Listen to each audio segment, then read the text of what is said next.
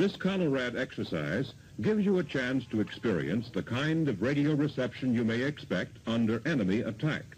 In some areas, the program may be hard to hear. Occasionally, it may fade. When this happens, simply turn up the volume. This emergency broadcast system will remain on the air. Do you know what strontium 90 is and what it does? Um, no, no, I'm afraid I don't. No, I don't. I've no idea, really. I, I know it's some sort of gunpowder or something that blows up. In 1959, a Home Office manual wrote, Public education in the matters of radioactivity will be progressive during the next few years.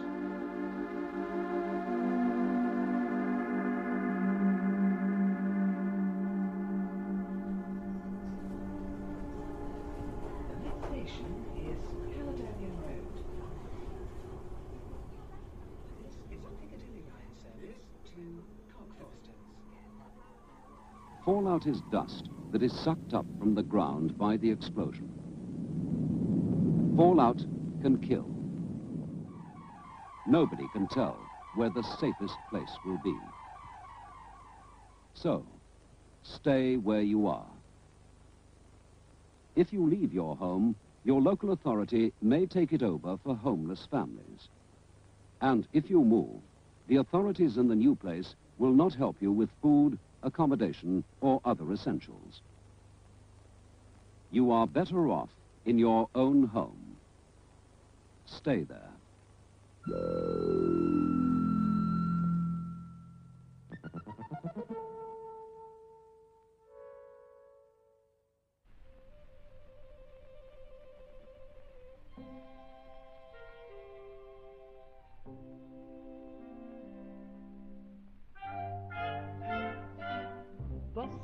Shining where clouds have been. Maybe it's something to do with spring. I feel no older than seventeen. Maybe it's something to do with. Hello, lovely listener. This is Tim, and as the dulcet tones of the master, Mr. Noel Coward, fade away ineluctably, like the sands of time. Through an hourglass. The sands, or possibly the ashes of time, through an hourglass. All these moments, my colleague Roz Kaveney, All these moments, lost like tears in rain. Time to die, time to die. we are talking to you from the Caledonia Road in North London, and this is music for films. We talk to interesting people about the music, And the films. and every so often, the music for films. So often the streets in which the music and the films persist as memories.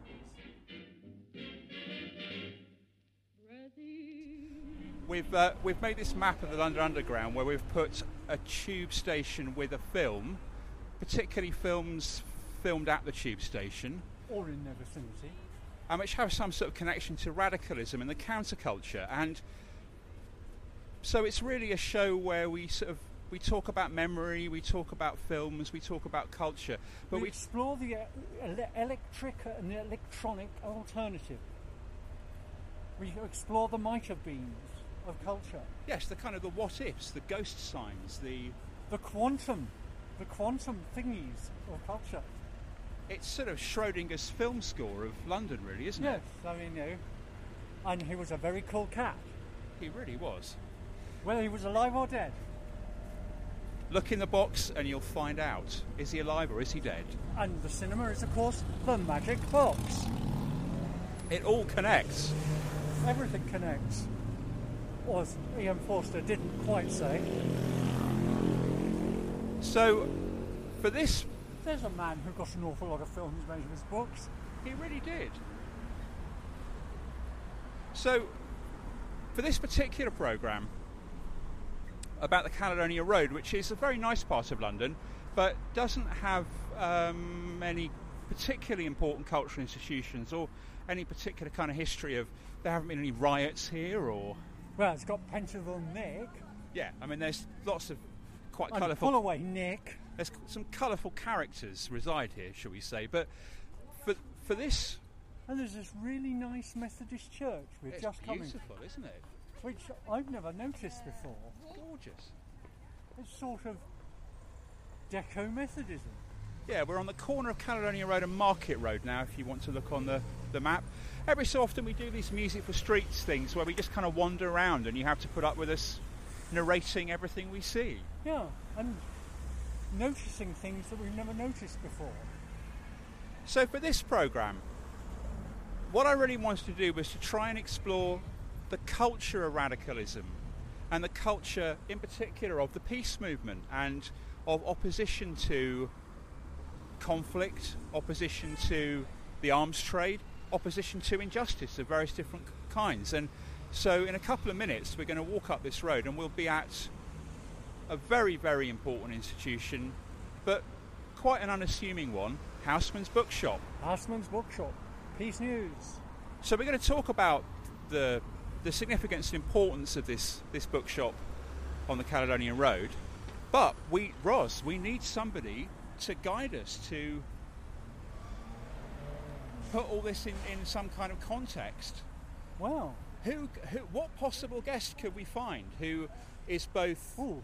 conversant in pop culture and comics and But Marvel movies? Knows the stuff, knows about the peace movement, knows about its opposite, the arms trade.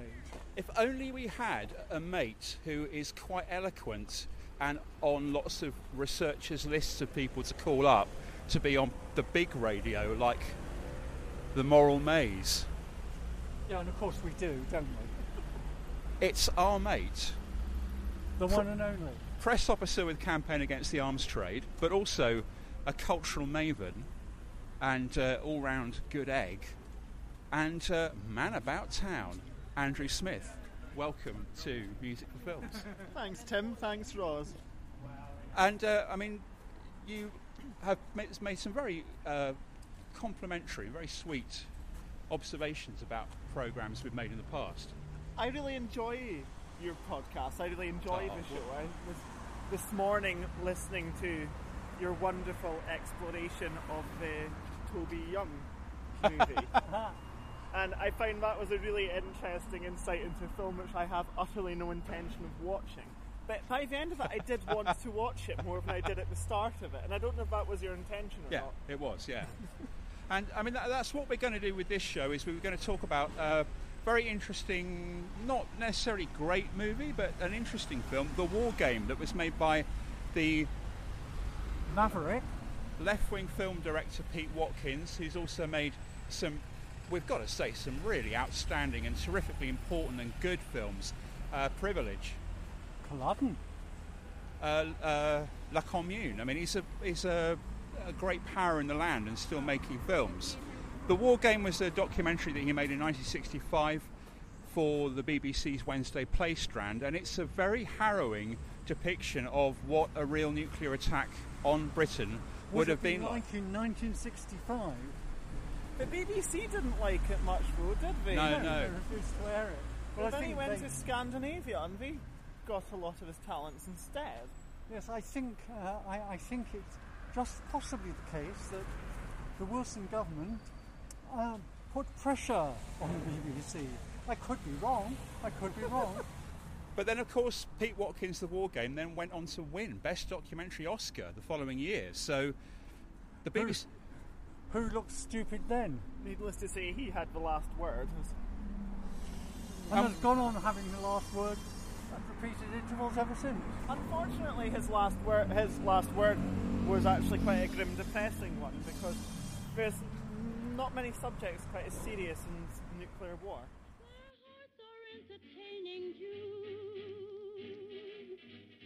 No, but we should stop, uh, you know, larking around because this is a serious subject. And so, I mean, what I want to connect this Grim to, death. grim as death. What I want to connect this to is the fact that we're walking along this extremely busy, this extremely busy road, which is, you know, like most great cities, and certainly is the case with London, is in a constant state of being rebuilt. Hmm. So there's this great activity of human beings to build a future, construct buildings, uh, Open another coffee shop. open another coffee shop, start some kind of business, and everyone is, with justification, concerned. There's a trepidation about Brexit. I mean, we're recording this in the spring. It'll probably go out in June, I would have thought. But there's a trepidation that with Brexit only a couple of months away, uh, you know, this is all going to change, perhaps. But of course, It doesn't feel like it's a couple of months away, No, does it it? doesn't. Because the negotiations by this stage were meant to know roughly how everything's going to look, and I mean, we could speculate for this show, but really, we don't have any idea. Because they've made a. com- Shall we wander along this way? It's slightly quieter. yeah, yeah, this road. yeah. We're going to try and give your ears a bit of a break now from this traffic noise.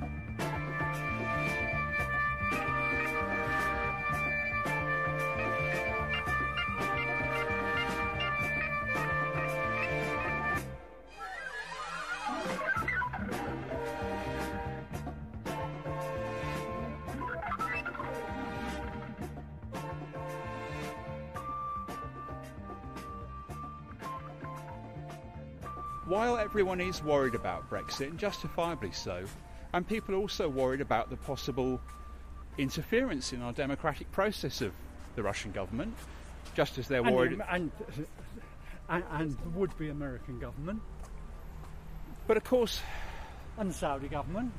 and the governments of the Emirates and Lots some of governments, really. China, and very, I mean, various governments are in the frame for using hybrid warfare, this uh, form of cyber warfare where you're not trying to undermine your enemy uh, through what the Five Eyes, and particularly America, would think of as a kinetic warfare, which is something like the Stuxnet virus that was used to shut down Iran's nuclear centrifuges.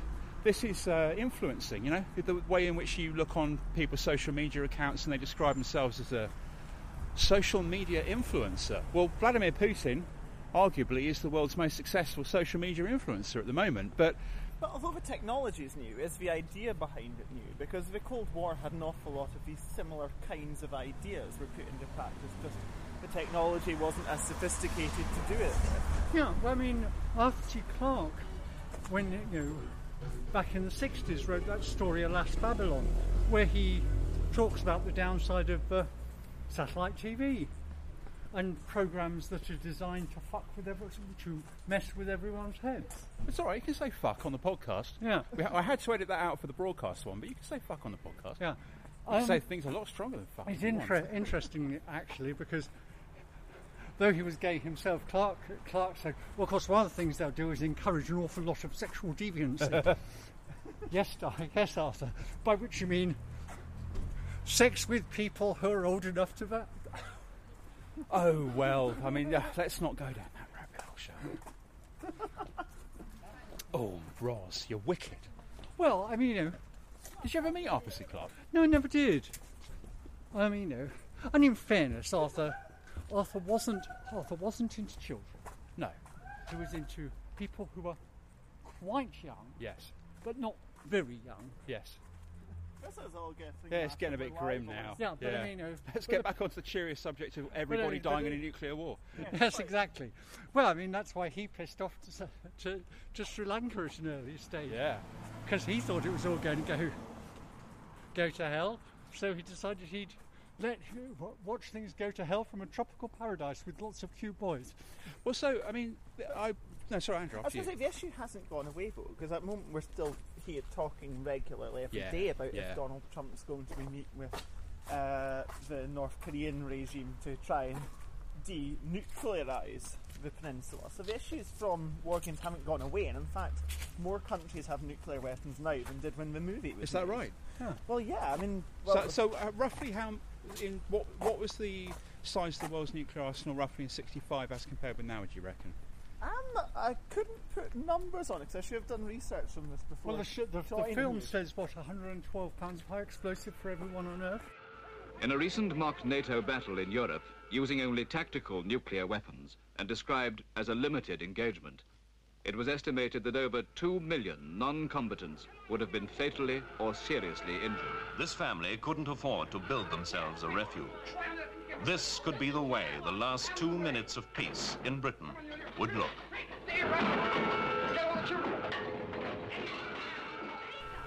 But then the UK's nuclear arsenal has grown since then. Yeah. Um, the American one most definitely. The Russian one probably did downsize and then has increased again. Um, But it- a- and sorry. then Israel's got its nukes, which it says it doesn't, even though everyone knows it does. So there's a lot more. There's a lot of danger still in the world.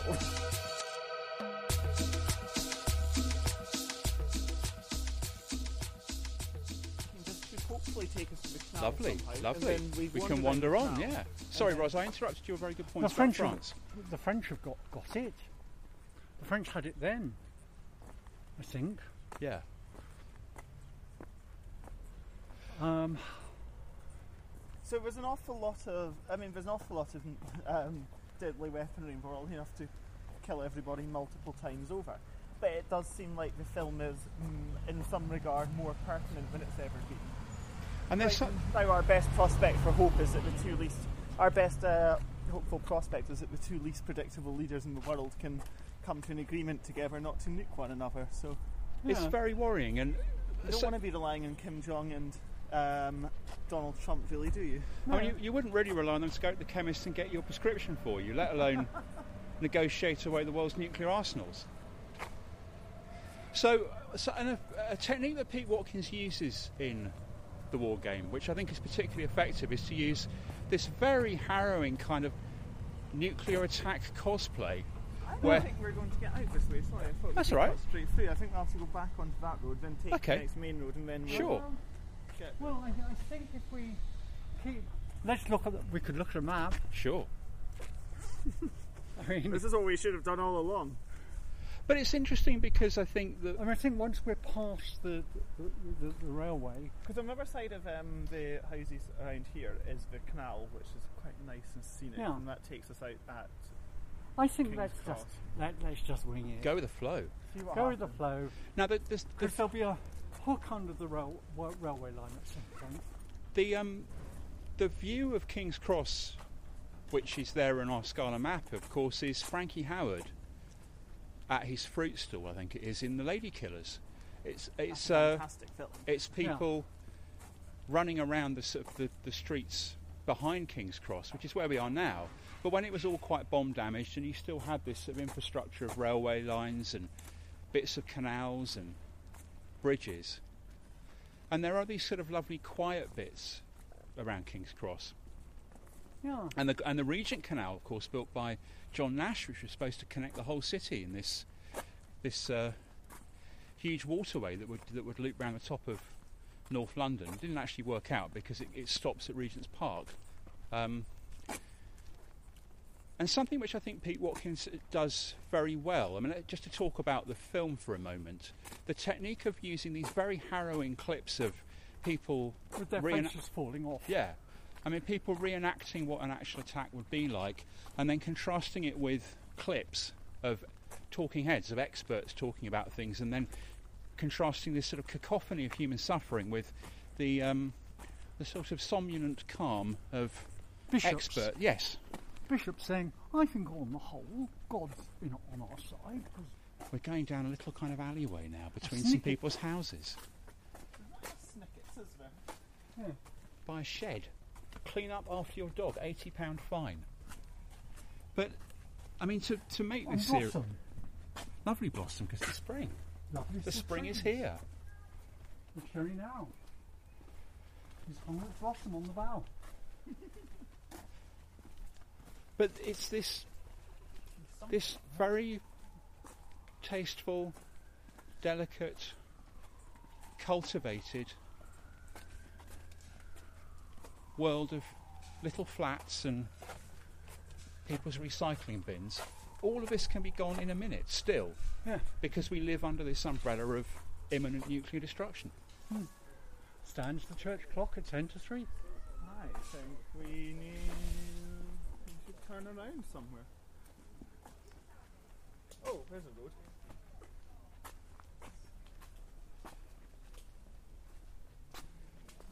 Yes, I mean, we've now, as is often the case and is on brand for us, we are, No, we are actually at a dead we are, There's a road up that way. So we're sublimely lost.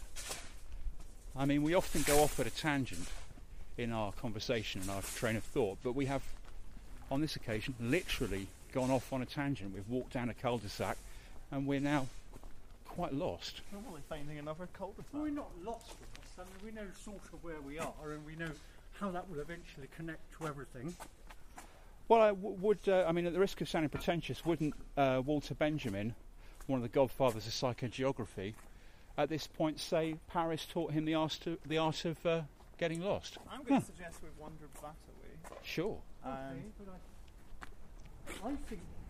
Can we just look at the map at this point? Because I think if we follow this, we will come somewhere. It would feel more like we'd taken a journey. was- No, no, there's a dead end there as well.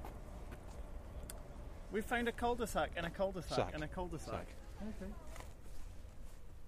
A cul-de-sac and a cul-de-sac and a cul-de-sac. Yeah. This Inception nativity calendar's crap. And the point is, it would all fall down. Yeah. All these these strings of, of uh, crosses of St George with the sun livery on them. All of these trees would be ablaze. It's um. I mean, this is a light-hearted show, but I, it's quite upsetting. And is the way that we deal with the issues that Pete Watkins is raising in the war game Keep calm and carry, carry on? Is, yeah, it's just to kind of make it into a joke and have a bit of a, a cheeky laugh, and you know, I'm just as guilty of it in in uh, corralling this show. But actually, we should take this seriously, and I think we should also take the possibility that what Russia and other governments are doing in terms of using uh, computers and the fact we've all got computers in our pockets on our phones, we should take the risk of that kind of warfare being step one and perhaps a nuclear exchange being. I mean, Andrew, you, you think about this all day professionally as a press officer at Campaign Against the Arms Trade. Mm. Would it be a fair summation? Obviously, I mean, this is asking you to come up with quite a huge, sweeping analysis based on very little evidence, which is quite unfair. But my, but my impression is that the risk of nuclear warfare today, in you know, sort of late May, early June 2018, is remote but still possible. Oh, it is still possible, um, especially when there is large nuclear arsenals with um, particularly of states and leaders who are unpredictable.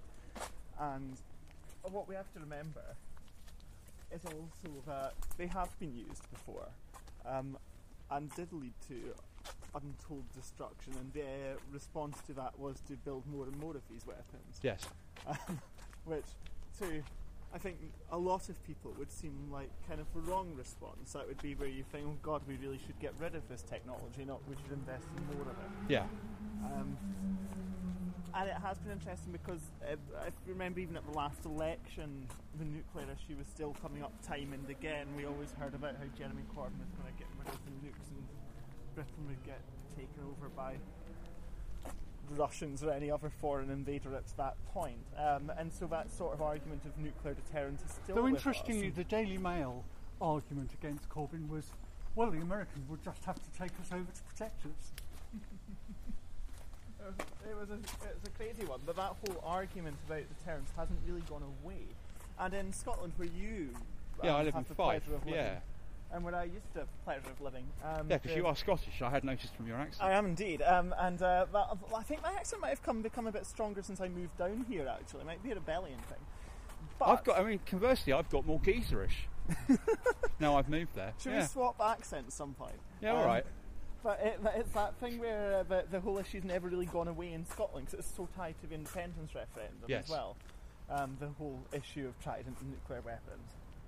And there is this question of what I mean. This is a whole other discussion for a different program, but obviously uh, Alex Salmond, or as people are calling him in Scotland sometimes rancorously and in a ribald fashion, of course, Alexei Salmond, um, has got a show on Rush today on Russian state television. Uh, Sputnik has opened an office in Edinburgh. I mean, Vladimir Putin seemed quite uninterested in Scotland, quite uninterested in the nuclear submarine pens in Faslane, not that far from where I live, just the other side of that kind of narrow bit of the, the neck of of Great Britain, and the, the kind of Scotland's the head, then where we live is the is the the neck. Mm. Well, I'm living on you know the back of the neck, and Faslane's the throat, and um, And where are you living? What are you living on? Borrowed time. What I'm going to challenge slightly, though, Yeah. and I'd like Yeah, to be no, interested yeah. in your opinion on Yeah. this, is uh, for, uh, for context, before South Park turned rubbish, it did a really interesting episode about 9/11, which was um, where they um, were looking at 9/11 conspiracy theorists Yeah. and came to the conclusion that the conspiracy theories. Conspiracy theorists were working for the government in order to make people think that they were powerful enough to have carried out 9/11. It's quite ingenious. Um, but um, one thing which comes to mind about sort of RT and Sputnik and so on is actually their ratings are at very low. I'm not Yeah. endorsing the content, Yeah. but it does worry me that they get an awful lot of press coverage which makes them look a lot more powerful than I think they are. And I think Putin probably quite likes the idea of the media in Britain underesti- uh, to overestimating the importance and influence of what are actually, in the great scheme of things, not particularly mainstream stations. And you, I mean, I think you're making a very salient point. You can hear again now we're back in the. Uh, now we're talking about liked it when we were lost in the the, the propaganda power of uh, Vladimir Putin, and now we're back on the Caledonian Road, uh, heading towards King's Cross. So we've got the traffic noise as well. But you're making a very good point, and Surkov, who's Putin's seen to be Putin's kind of key advisor, uh, certainly as regards this kind of psychological aspects of hybrid warfare, his technique appear. I mean, it's, it's kind of a, a bit glib to come up with a kind of off, off the cuff, you know, one paragraph analysis of the entire Russian government approach towards psychological warfare worldwide. But if one could condense it to a couple of lines, it seems to be to back both sides, cause confusion, and then let people know that you were the one that caused confusion. So, in terms of Britain's nuclear deterrent and going into the future, uh, I think you're making a very sound point, which is actually the, the purpose of having Alex Salmond on Russian tele- state television, the purpose of having this sort of nominally independent news agency, Sputnik, which is actually just a front for the FSB, is just to kind of make people think that they've got influence. And in a way, it's kind of George Clinton rules. Is you know, how did Parliament Funkadelic become such an uh, important uh, musical combo? Is they acted like they had a hit the whole time. You know, if you if you act like you know you're you're the disco godfather, Vladimir Putin is the disco godfather, then you are the disco godfather. Well, it reminds me of a tip I got given for job interview, which was don't dress for the job you've got, dress for the one you want. Um, and it's actually quite a similar sort of mindset. The best way to make people to look powerful is to have other people say, tell people that you're powerful. Um, and I kind of always imagined that whether that even if we even if we were to assume that uh, there was no evidence to suggest any of the Russian bots or retweet or Twitter stuff or anything like that had any discernible impact on U.S. elections, it would be massively in the interest of Vladimir Putin for people to think it did. If that if that makes sense. And isn't there also an argument that if the name of the game for the, for Vladimir Putin, the Russian state, are, are you know perceived to be our main opponent now, rather than Islamic fundamentalism, if the name of the game for Russia is to influence people, then Ros is- isn't uh, all-out nuclear exchange. There's a sort of finality to that, really, isn't there? Yes, well, I mean, it's the real worry is this. It's the it's the assumption that everything that some people are going to make that well, at least if we all die, that would be clean. Yeah. It's that whole way that in 1914 everyone was worried about decadence and degeneracy, and they thought that the worst thing that could possibly happen was more music like The Rite of Spring and cultural, a cult, you know, and, and queer culture and Oh my God, the endless Stravinsky. yes. And Will it ever stop? And in fact, I mean, you know, Bloody ballet russe. they thought it should go, you know, that quick war all over by Christmas. And it was the worst thing that ever happened, probably. Certainly, loads of poets died. Yeah. Probably quite a few ballet dancers and uh, impresarios, Yeah. potential impresarios. It's always been much easier to start a war than it is to get out of it. Yes. Well, I mean, as the war in Iraq has demonstrated, that really we're still there. It's amazing to think that that war began 15 years ago, and we're still living with the consequences of it now and will be for many years to come. I mean, when did the Afghan war begin? 1830? Arguably, I mean, you know, we just took, you know, we just took over the war, the wars between the the, the, the, the, Delhi Sultanate and the, uh, the dynasty that was in charge of Iran at that, that point. At some point in the 15th century, few warm because words, there's always been an Afghan war. but to say a few warm words about Housmans, which we're going to be coming up Yeah, for in a moment, down the line. yeah. Housmans is uh, an independent bookshop. It's an independent political bookshop as well, and you don't get many like it anymore, No, do you? you. Even thinking about London's independent bookshops, there's not that many. Thinking about its independent political bookshops, I think there's only two or three, and Housmans would be the best one. But actually, Yeah. Housmans has also Well, it's, been. it's actually not a party bookshop. Oh, precisely, because everyone I was thinking of is Bookmarks, which is run by the Socialist Workers' Party, so therefore shouldn't go there.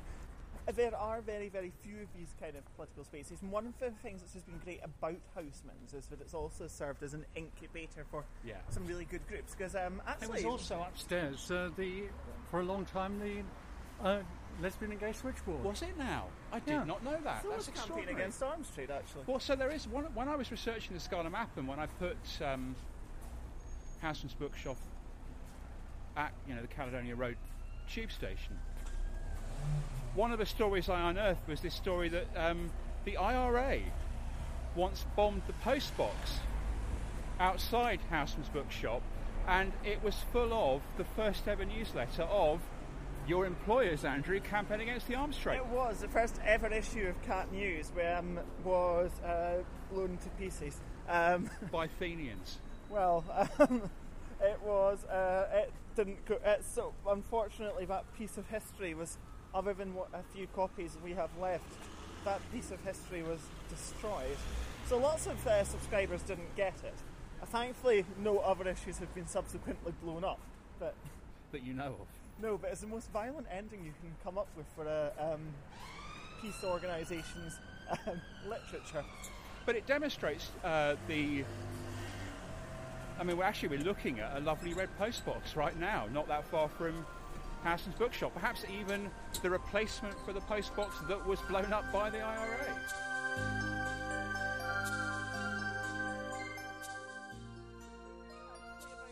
Ten minutes. Oh, is it just as? All right. Okay. Had we not taken that long detour, Phenomenal detour, which yeah. admittedly is kind of my fault, I feel like I should say for background actually for the show that the way we know each other, Tim, is Yeah. Through the arms trade, isn't Yeah, it? because I'm still I still do journalism about Nigeria. I'm still very concerned about the arms trade and its impacts on human rights. So I've kind of got professional interest in the sense that uh, the arms trade is a has a big impact on Nigeria, and my my gig, such as it is, is I write about Nigeria and uh, political corruption there. And then we met because. Uh, because of of- arms sales to Nigeria. yeah, because of Vince Cable approving the sale of seven armoured speedboats that had been the Norwegian Coast Guard speedboats and were accidentally were sold to uh, Tompolo, who many people say is involved in organised crime in, Ni- in the Niger Delta. I couldn't possibly comment. Yes, and then those boats, which we were told had been were not militarised, were then located, tracked down by the Nigerian government. At this point, had had guns refitted. Um, Yeah, they'd, they'd taken the, the, the bolt placements off uh, at the Norwegian end, and then they just welded them back on Precisely, and that, in this- Nigeria. What was really interesting about that case was that it kind of underpinned. that You can have all the rhetoric you want about responsible systems and um, how rigorous and robust arms export controls supposedly are, and blah blah blah. But at the end of the day, the, uh, the reality is very different. Um, and in that case, it wasn't like there was even any money being made by anyone, which made it all more spellbindingly awful that the sale went ahead. There was just people not looking at the paperwork in enough detail. Now we we know that these, um, and we kind of got off the issue of nuclear arms, but we are Not still on the issue of peace. Um, But how do we think that? I mean, the fact that the fairly crap nuclear weapons that this country has are, have for a long time been sold to us by the Americans, or Yeah. leased to us by the Americans, which doesn't mean they're any good. yes, I mean it's the the way in which the arms trade. It, it, you know, once the initial deal's been done, there are deals within deals, and you know, endless recycling of weapons as well. And endless refinancing. It's also a thing where we don't, where when a sale's made, we don't know how those weapons will be used in the future. It was one thing which is one of the various horror stories which has come out of the Saudi-led bombardment of Yemen over the last three This years. This is with these uh, Paveway 4 missiles. Yes, they're using a lot of UK fighter jets and UK bombs, but in particular, the regime was found to have used cluster bombs, Hmm. um, which at first it denied, and Amnesty International said, well, here's the evidence, and then they admitted that they were lying and had been using them all along. But anyway, um, the main thing to point out about the cluster bombs is they were sold in the 1980s. Yeah. Now, that only underpins the point that the lifespan of a weapon is so much longer than the lifespan of uh, the political situation we're sold into. And that when that sale was made in the 1980s, I'll bet nobody thought they would one day be used in a village in Yemen. Yeah. And yet they were. Um, and it's the arms sales being done today. We don't know how they're going to be used in the future. We don't know what atrocities they could be implicated in for decades to come. I mean, I have to say, on this very nice spring day, walking down this very busy North London street, full of humanity, full of human beings going about their lives, full of love, full of meaning, the fact that it can all just stop quite suddenly, and not necessarily be stopped by a nuclear weapon. I mean, They could stop by someone driving down the street with an AK-47 or knifing somebody. I mean, there's a big Yeah. problem now with knife crimes come back in London. and acid attacks. Well, this, this is a bit broadcast of doom and gloom, isn't it? Well, but I think, but the thing is, well, so this is what I want to talk about next. So I'm going to play this clip from Pete Watkins. Very interesting film. It's about 45 minutes long, so I would really recommend people take the time to watch it. When I was a kid, we were traumatized by Threads and the day after. Huh. When I was a kid, I was traumatized by the Cuban Missile Crisis. the, the actual thing. Um, there's another film in that idiom from the 80s which often gets overlooked, By the Dawn's Early Light. Ah. Um, which I'll play a bit of in a minute, with James Earl Jones saving the world as the, the uh, person flying the vice president's plane and the only guy with a clue who can stop a nuclear exchange. There is no shortage of films involving presidents and presidents' men saving lives, is there? There's always Harrison Ford films where he was president of the United States. Yeah, Air Force One. He was saving the world, wasn't he? Yes. Independence Day, that was another one. President played a pretty hands-on role. One thing that all these films have in common, though, is that they're all terrible. Well, I mean, the the BBC did play Pete Watkins, the War Game, in 1985, and they played it the day before the uh, a repeat broadcast of Threads. So I'm going to play some clips now to get us in this quite somber and mordant mood of all these things you can hear in the background, which you know it's a bit irritating when you're living it and there's lots of traffic noise and bustle, but uh, it could all go in a second. So here are clips from Threads from the day after by the dawn's early light, and also Roz, I thought we could play a bit of uh, Fred Astaire on the beach. Okay. Not tap dancing on the beach. Not ta- no, the, the, on the beach, of course, was, was uh, Fred showing his acting chops, and very, yeah. very impressive and uh, poignant that film is too. Yeah. Jesus Christ, they've done it.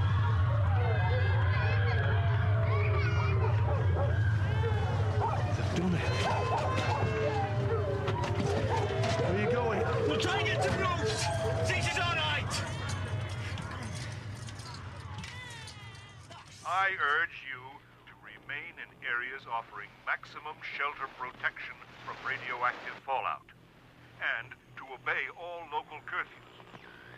We are counting on you, on your strength, your patience, your will, and your courage to help rebuild this great nation of ours. God bless you all.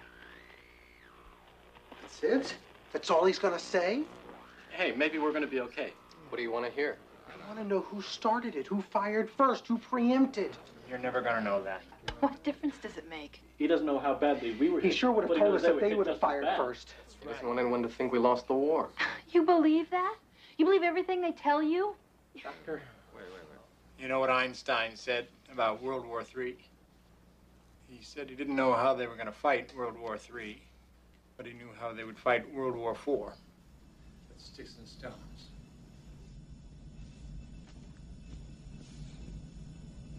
General, it's the president, sir. General, I have the Kremlin on the line. His people are monitoring the E4 transmission. You have three, maybe four minutes. Can you do it in that time? No, sir, I cannot. You understand what this means? Yes, sir. It's hopeless. Well, sir, if the E4 pilot makes a mistake, slips up, maybe, but he won't. I know him. He's good. Right now, he sees himself pursued by a madman. General. Sir, Against your wishes, I'm going to thank you. Not all our people's programming was faulty.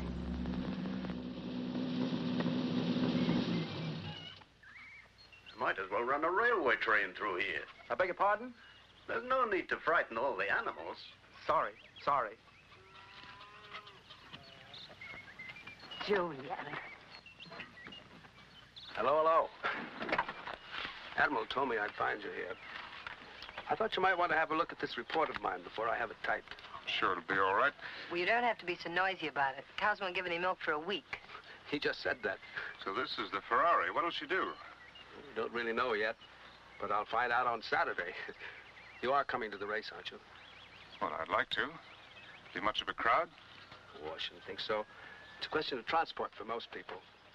Besides, nobody... Well, so I'm going to play this clip now from Pete Watkins, The War Game, where one of these talking heads is explaining to us really the sort of nature of humanity that leads to the outcome of nuclear war. Technically and intellectually, we are living in an atomic age. Emotionally, we are still living in the Stone Age. The Aztecs, on their feast days, would sacrifice 20,000 men to their gods in the belief that this would keep the universe on its proper course. We feel superior to them. So, Andrew and Roz, I found this quote from a book uh, which I got a lot from. I, I would recommend listeners to, to check it out. Turing's Cathedral, which is a history Oh, of right. how the Los Alamos project, which developed nuclear weapons, uh, ended up having a big influence on the invention of modern digital technology. And so, this is the author George Dyson talking about this connection between I suppose, destruction and creation, but also the, the two technologies the technology of nuclear weapons, but also the technology of computers. Numerical simulation of chain reactions within computers initiated a chain reaction among computers, with machines and codes proliferating as explosively as the phenomenon they were designed to help us understand. It is no coincidence that the most destructive and the most constructive of human inventions appeared at exactly the same time. Only the collective intelligence of computers could save us from the destructive powers of the weapons they had allowed us to invent. And the point he's making there is that, that the viability of many nuclear weapons was established by simulating them. And the the money that the US military put into developing computer technology has not only left us with this this inheritance of, of huge nuclear arsenals that are this perpetual threat to the existence of all life on Earth, but we kind of don't really talk about and don't really pay much attention to. And we're much more fussed about the other threat, the threat from everybody having computers in their pockets and Yeah. trolling each other and sending each other nasty tweets and doxing one another and all this kind of stuff. And as it's turned out, Jon Cruddas, he's against it. well, if Jon Cruddas is against it, I think we should take it seriously. Oh. It might be a Jon Cruddas is really worried about artificial intelligence. A lot of people have always been worried about artificial intelligence, though. And even if we think about um, the way that films have depicted artificial intelligence Which and brings us robotics to over the the other film called War Games. Yeah. yeah. But um, we've always had that kind of slight paranoid relationship with technology as it's been developed, um, and there's always been that. Even even thinking through like the old Doctor Who's and so on, you're thinking about technology always being something which has been quite scary for us in pop culture. yeah. Um, and certainly now that it's become more personalised and what used to take up a whole space on a desk is now fits into all of our pockets, um, it means the Big Brother fantasies seem all the more real. A point I wanted to make to both of you and, and see what you think of this is the risk posed both by nuclear weapons but also by psychological warfare, hybrid warfare using social media and other digital technologies. I wonder if the connection is to do with the age of the users. That the thing about trolls on the internet, or the thing about people using social media to perhaps distort or affect the outcome of referenda, or in America's case, the US presidential elections, it's to do with people in their 40s or 50s or older who didn't grow up with computers, who didn't grow up with the internet, using it in a kind of hostile way or an aggressive way, which, which I mean, any sort of rational, common sense person would know can't possibly end well. But and it was funny. I was talking to to Shruti, my other half, who's sometimes on the show, about this particular dichotomy of you know the fact that the technology which can save us can also destroy us. And she was saying about her students because she's done some teaching this year, this academic year. Her feeling about her students who are, you know, 19, 20, 21 is they're basically all right. I mean, they're basically not, they're good, you know, they're good people, they're good kids. And I, I tend to agree with her. I think that people who have grown up with social media in particular, or with the internet generally, and have not known a world as you and I do, Roz, Yeah. before the internet, they, they don't know a world where Well, the thing is that if you've had social media since you were four, you kind of got past using it aggressively because of the consequences. I think I'm probably too old to be a millennial insofar as I can remember a world before social media and before mobile phones and things like that. But we always hear about this idea of millennials being at snowflakes gets thrown around by um, the right wing, who incidentally I might as well add are probably usually used by some of the most easily offended thin-skinned people in the world, um, who uh, use terms like that, but we're always sold this image as millennials of being sort of folk who will spend a, a fortune on avocado and sourdough bread or whatever. Um, but in reality, we're actually talking about a generation which is generally actually fairly engaged in Yeah.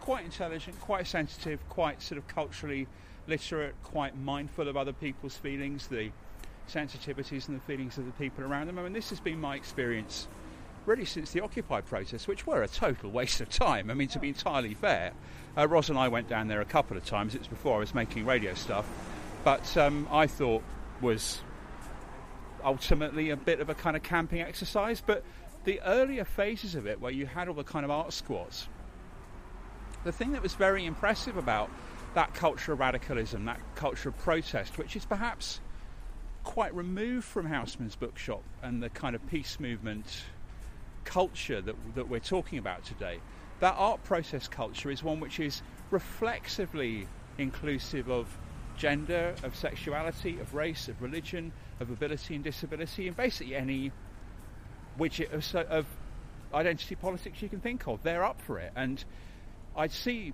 these usually recent graduates, so they were sort of 21, 22. They'd squat a building and they would just reflexively build a, a ramp because they've got a mate in a wheelchair, and so he or she could then get into the building.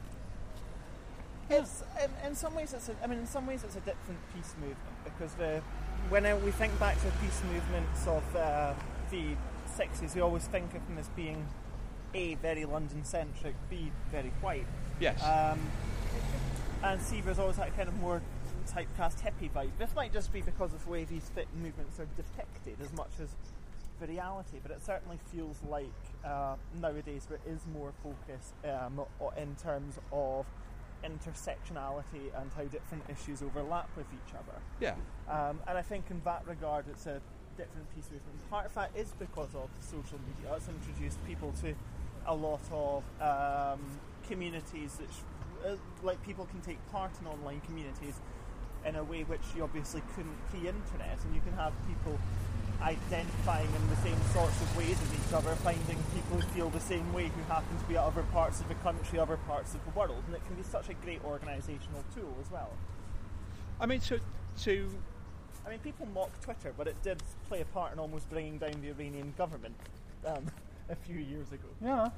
To reflect on George Dyson's quote that I, that I read out earlier, only the collective intelligence of computers could save us from the destructive powers of the weapons they had allowed us to invent. Well, what if, in a sense, our aggression is step one in weaponizing humanity's inability to see a way of living peacefully, a way of um, coexisting with people who are different from us? Yeah. But I mean, isn't the isn't the continuity that an institution like Housmans Bookshop, which we're quite near now, um, You is can almost see it now, yeah. it's yeah. fa- it's founded on the idea that all these this myriad of humanity. I mean, how many different pe- kinds of people have we walked past in the last hour, speaking different languages of different religions? We di- walked past an Azerbaijani restaurant, I mean, there you go. This this an is Ethiopian restaurant. this is patchwork London, and I mean, I suppose what I'm saying is, is the the, the, the means of a mosque, yeah, a means of the means of our destruction and the means of our perseverance and our resilience are sort of inextricably bound together in the technology. It's the technology that's really interesting, I think. Well, there's also, I mean, it's not just technology, it has good and bad, it's also ideas. And uh, the quote which always comes to mind when you're talking about something being having good and bad qualities is the one I think was Jimmy Reid. Um, whoever it was, I'm sure it was Jimmy Reid talking about nationalism, describing it as being like electricity. It can either um, keep a baby alive in an incubator or put a man to death in a chair. Yeah. And I think it's a very good quote, and so and what it brings up is that wherever it is rough, wherever it is uh, smooth, there's also rough. There's good and bad sides to a lot of it. Um, And of course, George Dyson's father, Freeman Dyson, was involved in the Orion project, which was an attempt to use nuclear technology not to destroy mankind, but to propel mankind at staggering speed through the cosmos. And had the Orion project gone ahead, it would have meant there would be. And this is a, this is a real thing. I mean, this is you know this it was a, a funding issue, not an engineering issue. Uh, there would be probably human colonies on moons of Saturn by now. Using the Orion thought, spaceship. How history could have been. But we, we, we forget perhaps too quickly, Roz.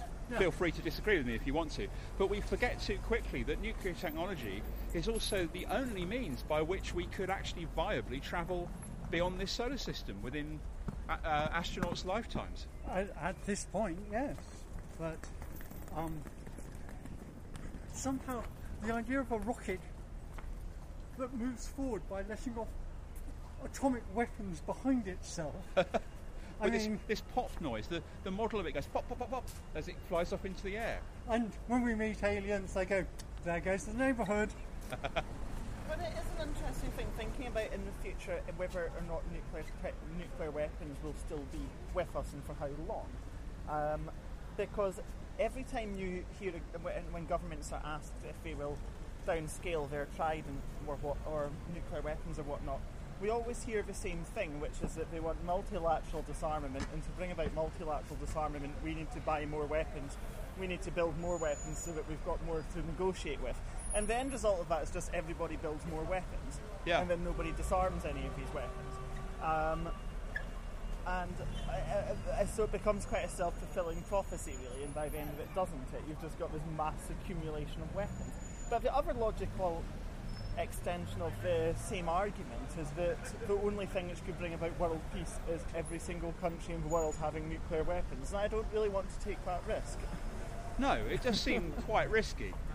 Um, it's the same people who tell us that we need nuclear weapons to preserve peace, who, um, on the other hand, would tell us we can't let Iran have nuclear weapons. Now, as it happens, I don't think Iran should have nuclear weapons, but it does hugely. I don't think anyone should, but it does hugely concern me when we're told we need to have our nuclear weapons to stop them from getting nuclear weapons. Yes, it, I mean, the logic of it is a bit cockeyed, isn't it? And there's Housman. There's Housmans.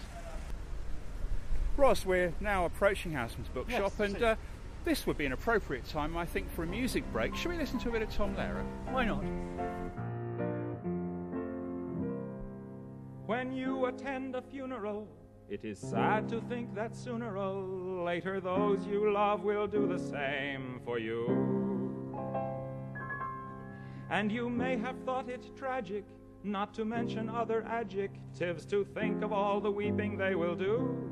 But don't you worry, no more ashes, no more sackcloth, and an armband made of black cloth will someday nevermore adorn a sleeve.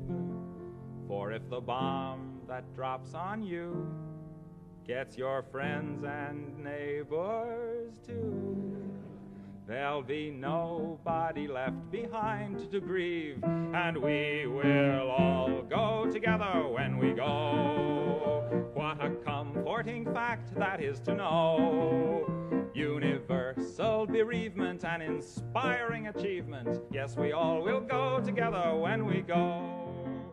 Well, that was Tom Lehrer. We'll all go together when we go. Sung by your own, your very own. Mr. Tom Lehrer, who also, I love his um, Wernher von Braun song. Actually, should we just play a little bit of that as well? Yes, to why not? Twenty billion dollars of your money to put some clown on the moon.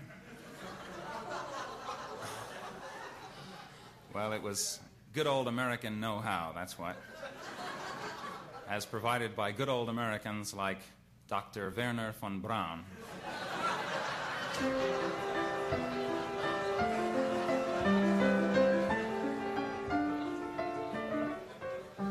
Gather round while I sing you of Wernher von Braun, a man whose allegiance is ruled by expedience. Call him a Nazi, he won't even frown. A Nazi schmatzi, says Wernher von Braun.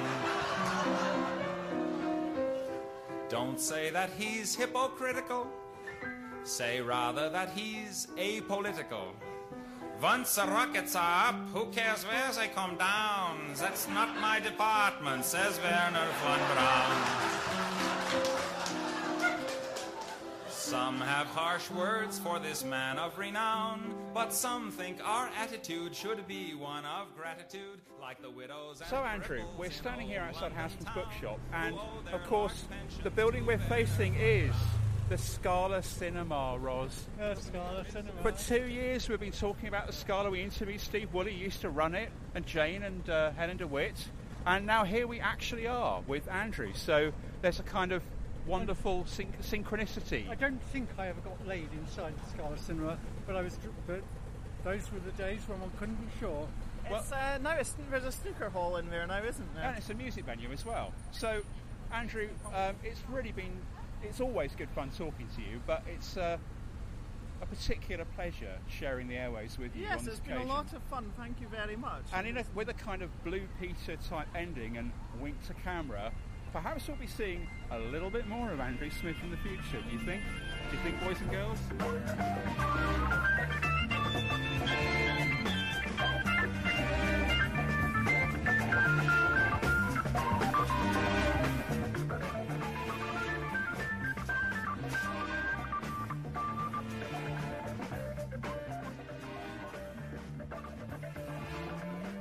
Hello, I'm Peter Watkins.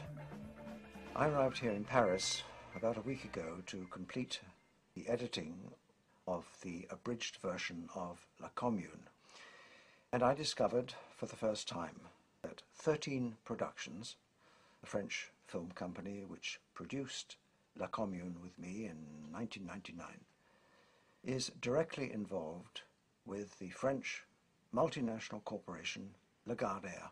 Now, Lagardère is a vast empire, a kind of huge spider's web, involving many French and international organizations via complex patterns of partnership, stocks and shares, ownership, uh, links, direct and indirect, direct with other companies, and so on.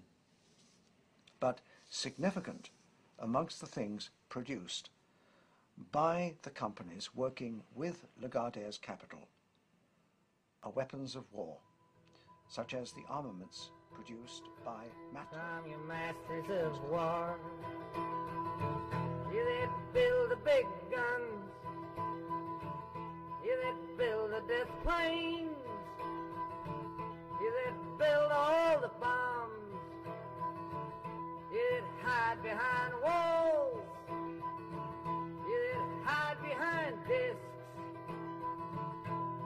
I want you to know I can read through your mask. You that never done nothing but build to destroy. You play with my world like it's your own little toy. You put a gun in my hand and you hide from my eyes. Turn and run farther when the fast bullets fly. Like Judas of old,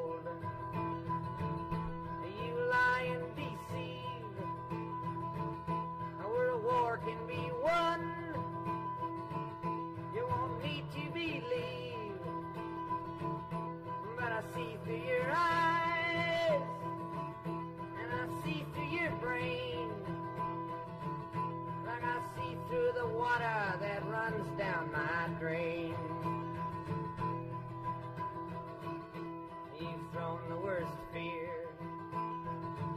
that can ever be hurled. Fear to bring children into the world.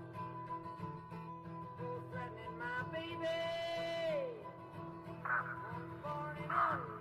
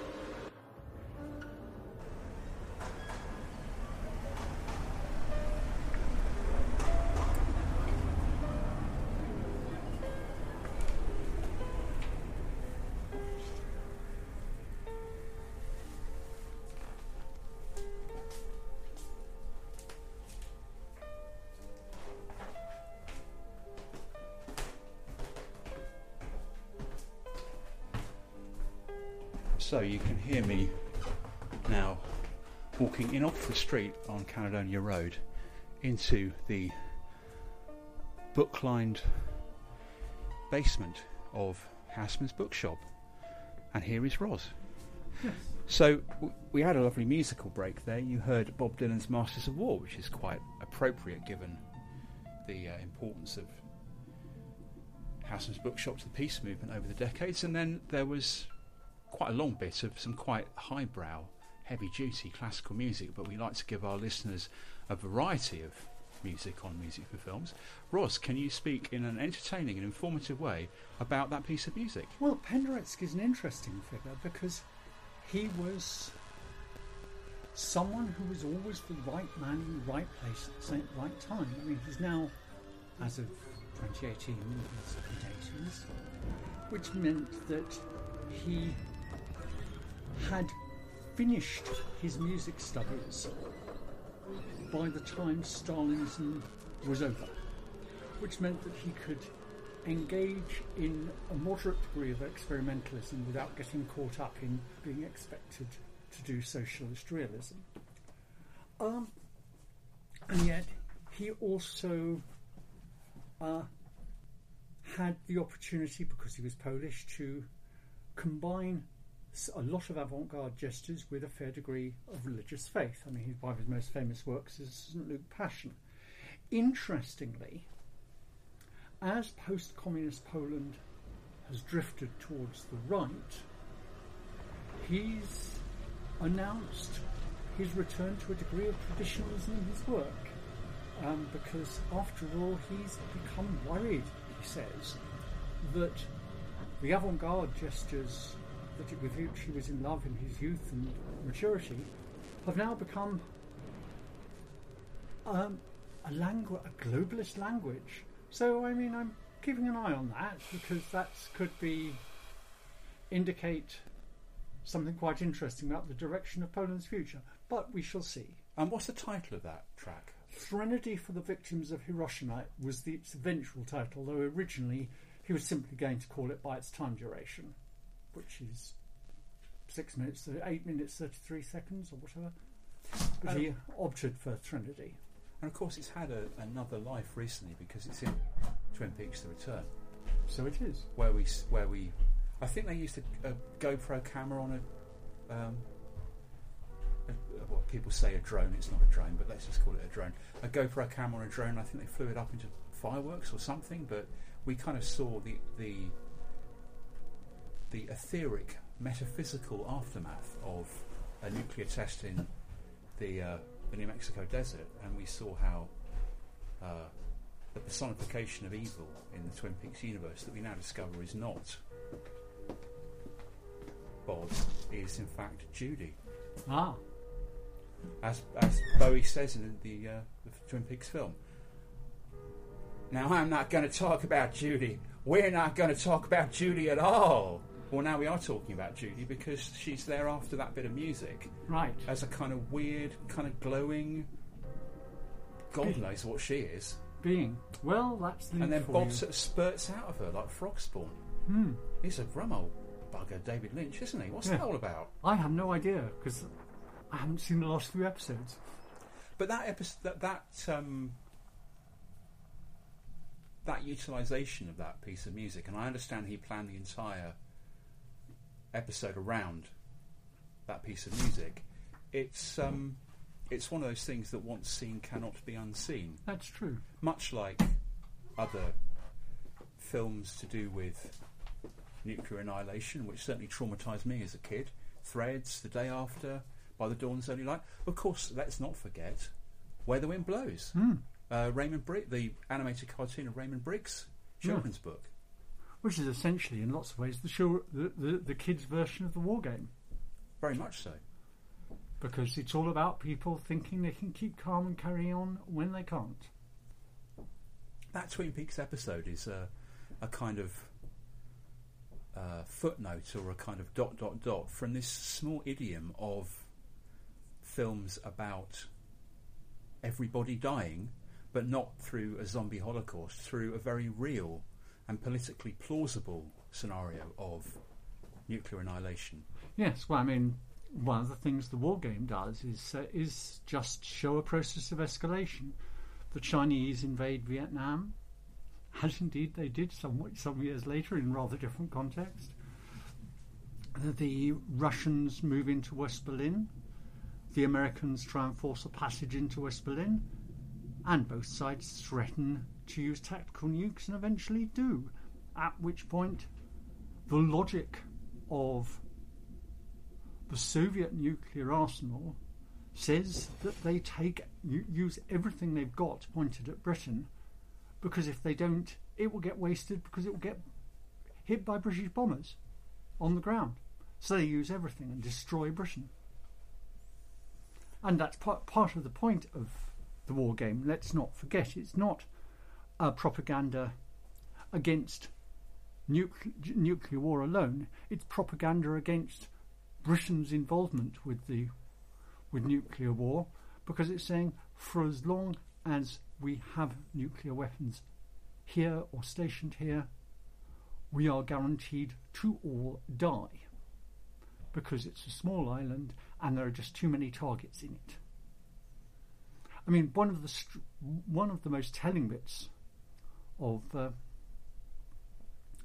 of um, the war game is the bit where it shows us all of the places where V bombs are stationed, all of the big cities that would be tactical targets, and then all of the areas that would be hopelessly contaminated by fallout. And then it takes the few fertile areas and scribbles over them in black crayon, saying, and of course, the wind blows. Those simple lecturing bits are one of the most effective things about the war game because it just says quite quietly, this is lunacy, as indeed it was, as indeed it is. Um, it doesn't argue because it is possible that America, that Russia might survive a nuclear war in some some sort of condition. Great Britain and Ireland are gone. Hmm. It is as simple as that. Goodbye, Airstrip One. Yeah. There is no airstrip one and no no Ireland either because Ireland's too near. And it does really put our concerns about Brexit in some sort of broader context, which is the economic and political effects of leaving a political union, which is what the EU is becoming, let's face it. Uh, Make war more likely. yes. Because what happens if Brexit gets really unseemly and we get an unstable right wing, right wing prime minister in this country who has the bright idea of using nuclear threats to negotiate with Europe? Naming no names, Jacob Rees-Mogg. More Boris Johnson. Or Boris Johnson. And for the podcast version, do we have a special message for Jacob Rees-Mogg and Boris Johnson, or just no? We can't even bring ourselves to swear at you. That's how much contempt we hold those people in. Because they will kill us all. Well, I mean, I think it's significant that Nigel Lawson's sodding off to live in France. because there's not much fallout in La France Profonde. In uh, this series of programs we've made for Resonance, and which you can also find online, uh, we do a two-hour podcast version called More Music for Films, which you can find at thebeekeepers.com uh, or your podcasting application of choice. Uh, in these programs, we have talked about undernight streets, and we've talked about the risk to the general public of accidents and fires on the underground. We've made a program with Pat Mills talking about It Happened Here, Kevin Brownlow's film, which in many ways sort of shares a similar tone and uh, sensibility to the, war game. I put it to you that I don't think Pete Watkins, although he has made a groundbreaking film in Culloden and the war game in terms of realistically depicting what conflict is like and how it affects people. My God, there's an awful lot of golden section in every single one of his shots. They're beautifully framed, aren't they? They're too beautifully framed. They're too beautifully framed to be to, to be credible as the pseudo doc. And also, they uh, are actually because you know you just go, hmm, I can draw so many golden sections on that picture.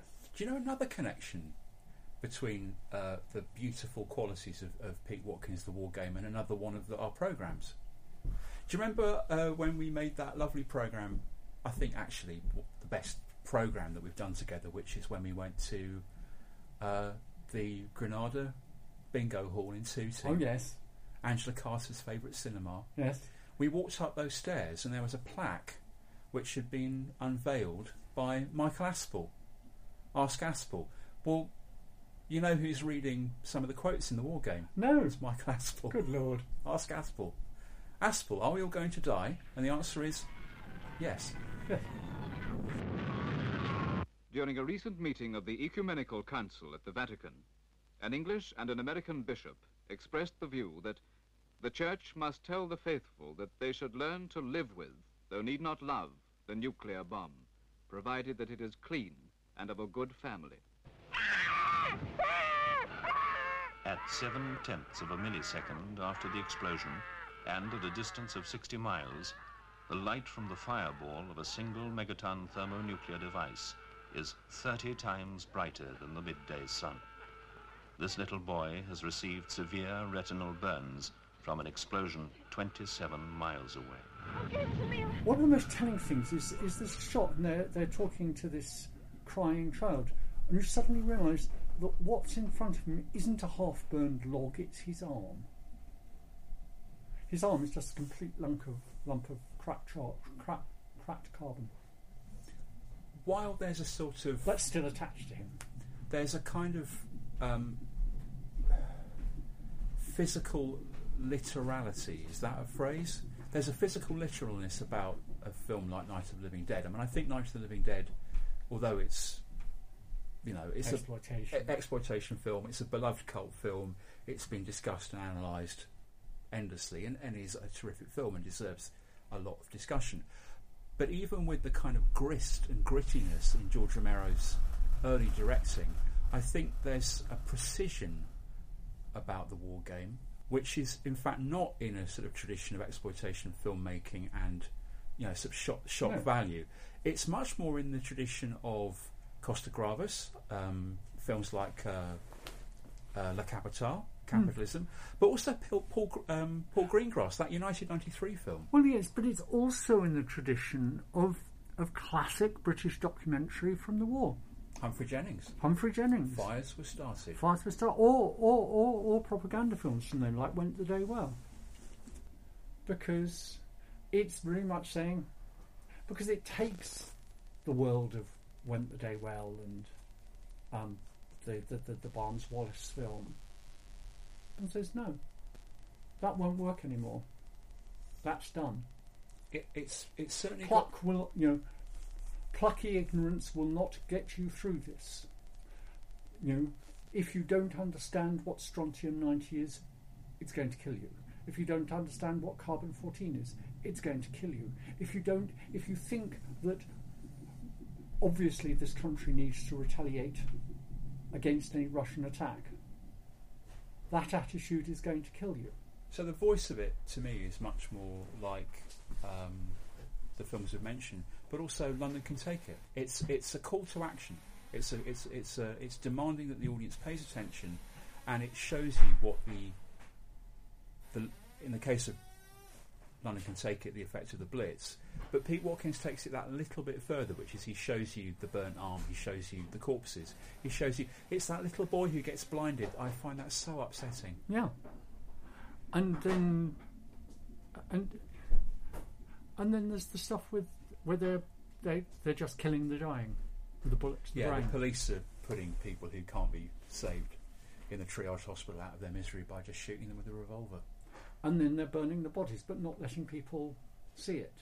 And there's that bucket full of wedding rings they've taken from the dead in the hope of identifying them later. And that very uncomfortable, kind of obvious association we have with the Holocaust and Mm. And Oh, it's saying, dear. well, this is what happened at Dresden. So, you know, subtext, this is what we did to the Germans. You think we're immune from history? Well, these are very serious and weighty subjects, and It's a very, very tough-minded film, and it's it doesn't let us have any comfort at all. I mean, within six weeks, all of these people, all of whom are going to die in any case, are killing each other for food. People are tearing cops apart for the for the cops' rations. I mean, in fact, um, because it's 1964, it's not saying uh, that you know the, the, the mob kills these policemen. It does not say the mob kills these policemen and then eats them. It's a tough watch. It's a tough watch. It could be a much. T- I can imagine an even more accurate and much tougher, tougher version. It actually struck me that if they think that's upsetting, everyone's unfailingly polite still. Yeah, imagine if they're all dissing each other on social media on top of it. Well, at least at least EMP would have seen to that. There's always a consolation. Well, you know, we're still English, we're still in London, so we're making a joke out of it, but it is all pretty grim, and um, I think we should have a music break, not Yeah. for any particularly good reason other than I just think we need to have a bit of break? a pause, yeah, because it is a bit heavy. It really is heavy, and I do want people to watch this film, but it, you know, there's not a happy ending. It No. doesn't end well. There is no happy ending. Giving bad people good ideas, I keep giving bad people good ideas, I keep giving bad people good ideas, I keep giving bad people good ideas.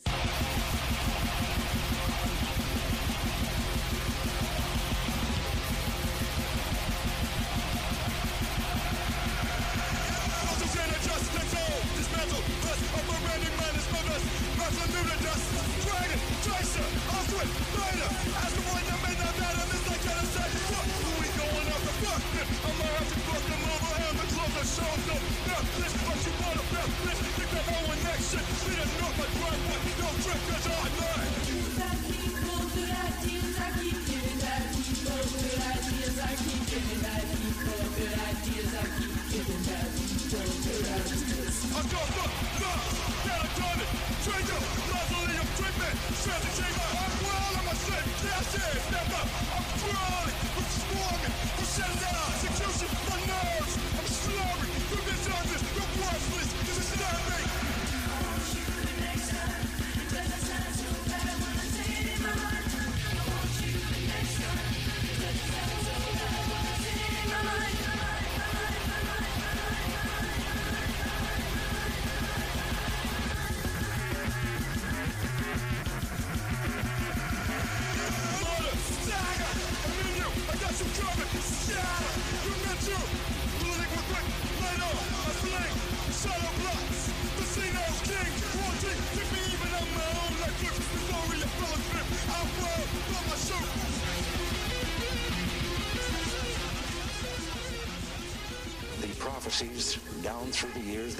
Prophecies of what will portend the coming of Armageddon and so forth.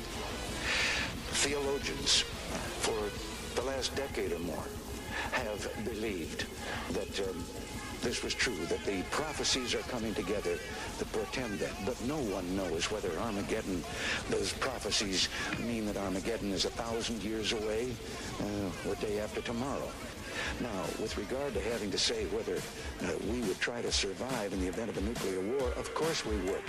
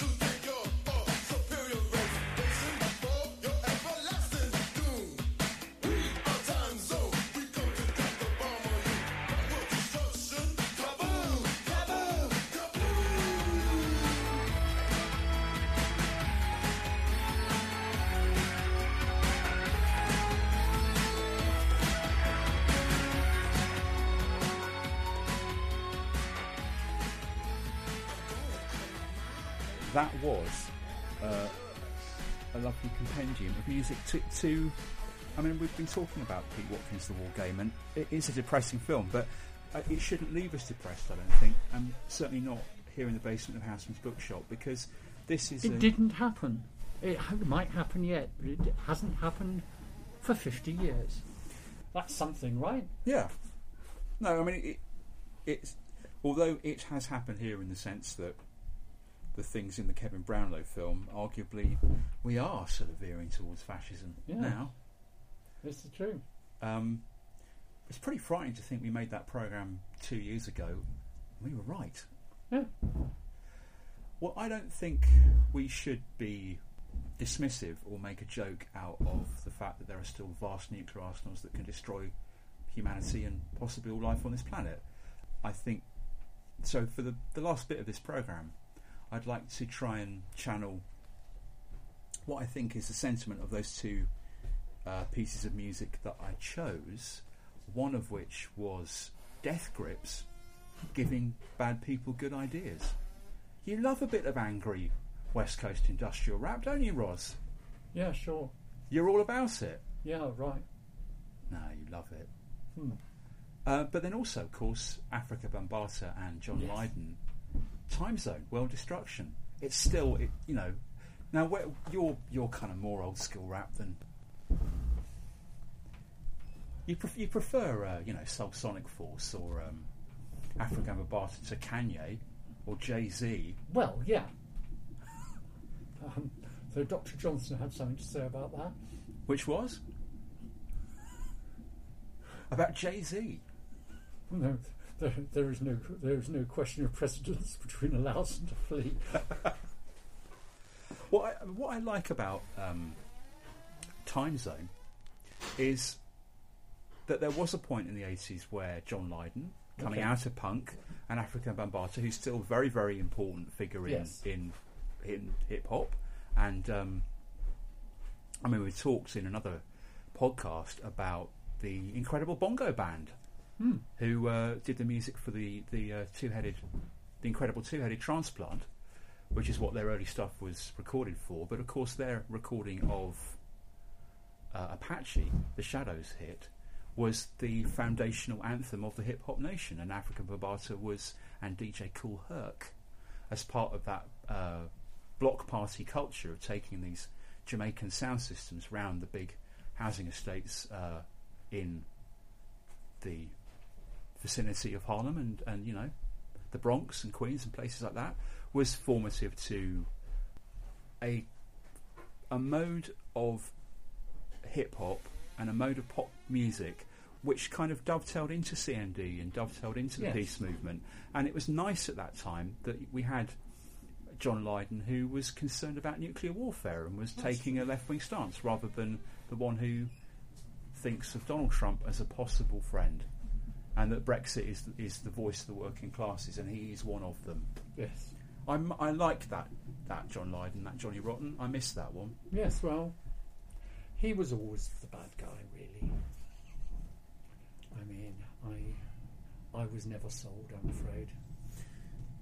Well, sometime this year, as we, I think we're going to spend some of the rest of this year making more shows about the Scala Map in London, and one of the ones I want to talk about is um, Who Killed Bambi? Yes. the Russ Meyer film that uh, Roger Ebert did the script for. They never got around to making, but um, it would have been good fun to see John Lydon being directed by Russ Meyer. Yes, that would have been funny. Um, what I think those tracks embody is a sense of defiance, a sense of a quiet determination to oppose things which are wrong, inimical to the common good, unkind, unfair, and we are literally surrounded. And the acoustic space in, in which we're recording this It's is lovely acoustic. beautiful physical books, peace, nuclear energy and weapons. And then on other shelves we've got Soviet military power, the annotated and corrected version of the Pentagon's Guide. feminism and gender behind your head, Roz. Hmm. A whole a whole bookcase of books about feminism and gender, which is as it should be because of course it's a an important topic. Yeah. Fueling the Euro- nu- nuclear arms race. So, I mean, we've also talked about Dark They Were and Golden Eyed and the old independent science fiction bookshops, which of course are very important to you in terms of forming you both as a as a writer and a reader. Um, And where I used to sell review copies, don't forget. but so what was Housmans a place that you you came to for books, or was it a place that was kind of more of a rallying d- point for activism? I didn't. I mean, you know, because um, it was it was never my activism. Um, so no, sorry. No, no, well, no. I mean, you don't need to apologise because I think it's very interesting, and I think it's worthwhile remembering that uh, in the culture of radicalism and activism, there are strands, strands, and antagonisms, and, and you know, mods and rockers, and Teds and Spivs, and you know, not not everyone wants No. to play uh, everyone else's. Uh, I mean, in the eighties and nineties, my independent bookstores were Forbidden Planet, Stroke Dark. They were, and uh, Gay's the Word, But when there are so few independent, and Silver Moon. Let's tell us about Silver Moon. Silver Moon was the feminist bookstore on Charing Cross Road, and it was really nice, and it had good coffee. In 2018, making this program in May, it'll probably go out in June. What's the importance and significance of independent bookshops like this one that are not just a place to find new books on which one can Um, some sort of quality control, but also some sort of continuity. I mean, the fact there are books, there are books here that are almost as old as I am, probably. Um, no, that's probably not Well, literally that, true. that, that doesn't take that much, Roz. Yeah. Um, but it's the fact that they're, you know, there's a book about being a cricket captain by Mike Brearley. Victor Mollo, Bridge in the Fourth Dimension. Dracula, Bram Stoker. You know, you would actually find things in here you wouldn't necessarily find anywhere else. Um, because one of the problems with the book trade in the age of the internet is that if you can't find it online, you can't find it. I mean, talking about science fiction for a second, it's all there are a lot of crucial books that haven't worn well. There are also an awful lot of crucial books that no one under 35 has read because they just haven't been around. So there are entire themes that have disappeared from science fiction because none of the books. I mean, there was an entire subgenre of post atomic war stories. Hmm. How many people under 35 have even read A Canticle for Leibowitz? A great book. A great book. He had a huge impact on me. Yeah. Um, let alone something like Henry Kuttner's Mutant. Or, you know. Yes, I mean, and obviously the trouble with those books is they assumed there was a, a world after an atomic war. Though actually, um, Canticle for Leibowitz probably gets it closer to right because it takes millennium, well, a millennium or two for, for humanity to recover. We have a film on the Scala map that's kind of in that idiom, which is at Latimer Road, the final program, Ah, aka The Last Days of Man on Earth, which is based on the first of Michael Moorcock's Jerry Cornelius quartet. a tasty world. But in that, the fact there's been a nuclear war, which has resulted in there being a huge pile of old cars next to the uh, National Gallery and things like that, is just sort of treated as given. Hmm. It's sort of like, you know, we're now starting to see um, an idiom of zombie films where zombies are just like badgers. Yeah. You know, they're there, but they're just a kind of nuisance. Oh, zombies. Yeah. Moorcock was treating nuclear warfare and apocalypse as a sort of given trope of the science fiction idiom. Yeah. Which. That's the trouble with genre furniture, it can trivialise real things. But there are other books. I mean, when you were talking a moment ago, I was thinking about John Wyndham and, and Day of the Triffids that still pack a punch. Yeah. Um, uh, the chrysalids. But I mean, it's it's true, of course. Um, there are important, more recent science fiction novels which treat limited nuclear exchange as survivable. I mean, there is an atomic war in the background of Neuromancer. Though, I mean, it didn't explain how all of that lovely kit survived EMPs. But never mind.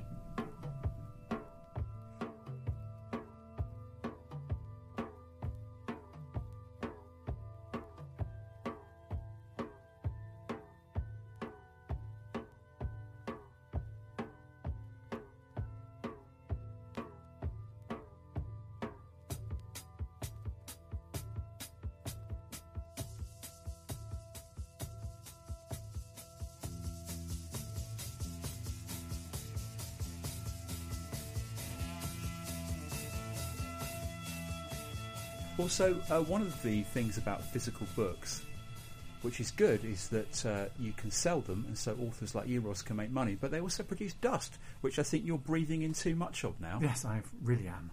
And I've used my, my inhaler, so uh, I can feel my voice going as we talk, so I need to be outside. Well, I've I've really enjoyed visiting Housmans bookshop with you, Roz, and I, as well as encouraging listeners to watch Pete Watkins' The War Game. If you are visiting the area around King's Cross, please Come do pop in. It's a lovely shop. It's a great place. The staff are very nice. They've accommodated us in recording this over the last half hour. Very tolerantly, but they need to set up for an, an event because there are lots of events here too. So you should look in time out and see what what book events are happening in Housmans bookshop.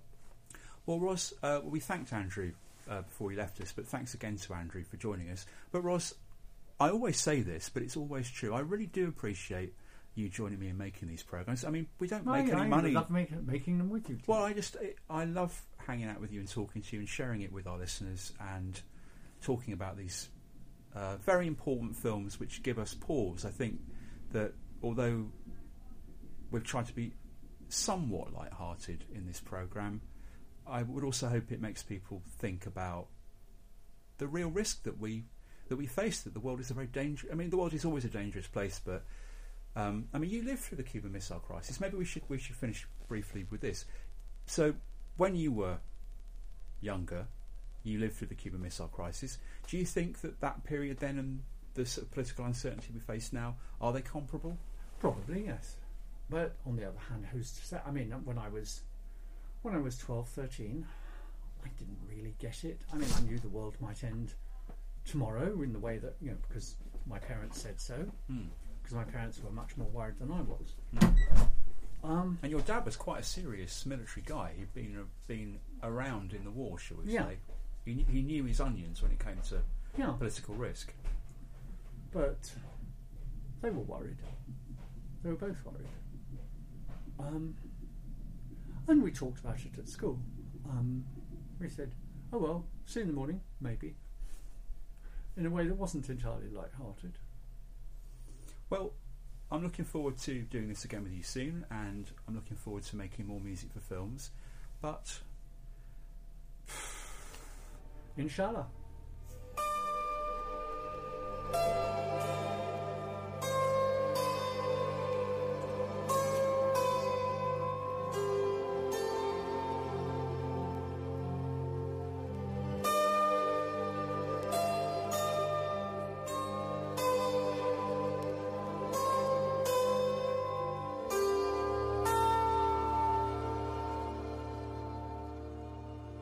This has been a Beekeepers production for Resonance FM at resonancefm.com.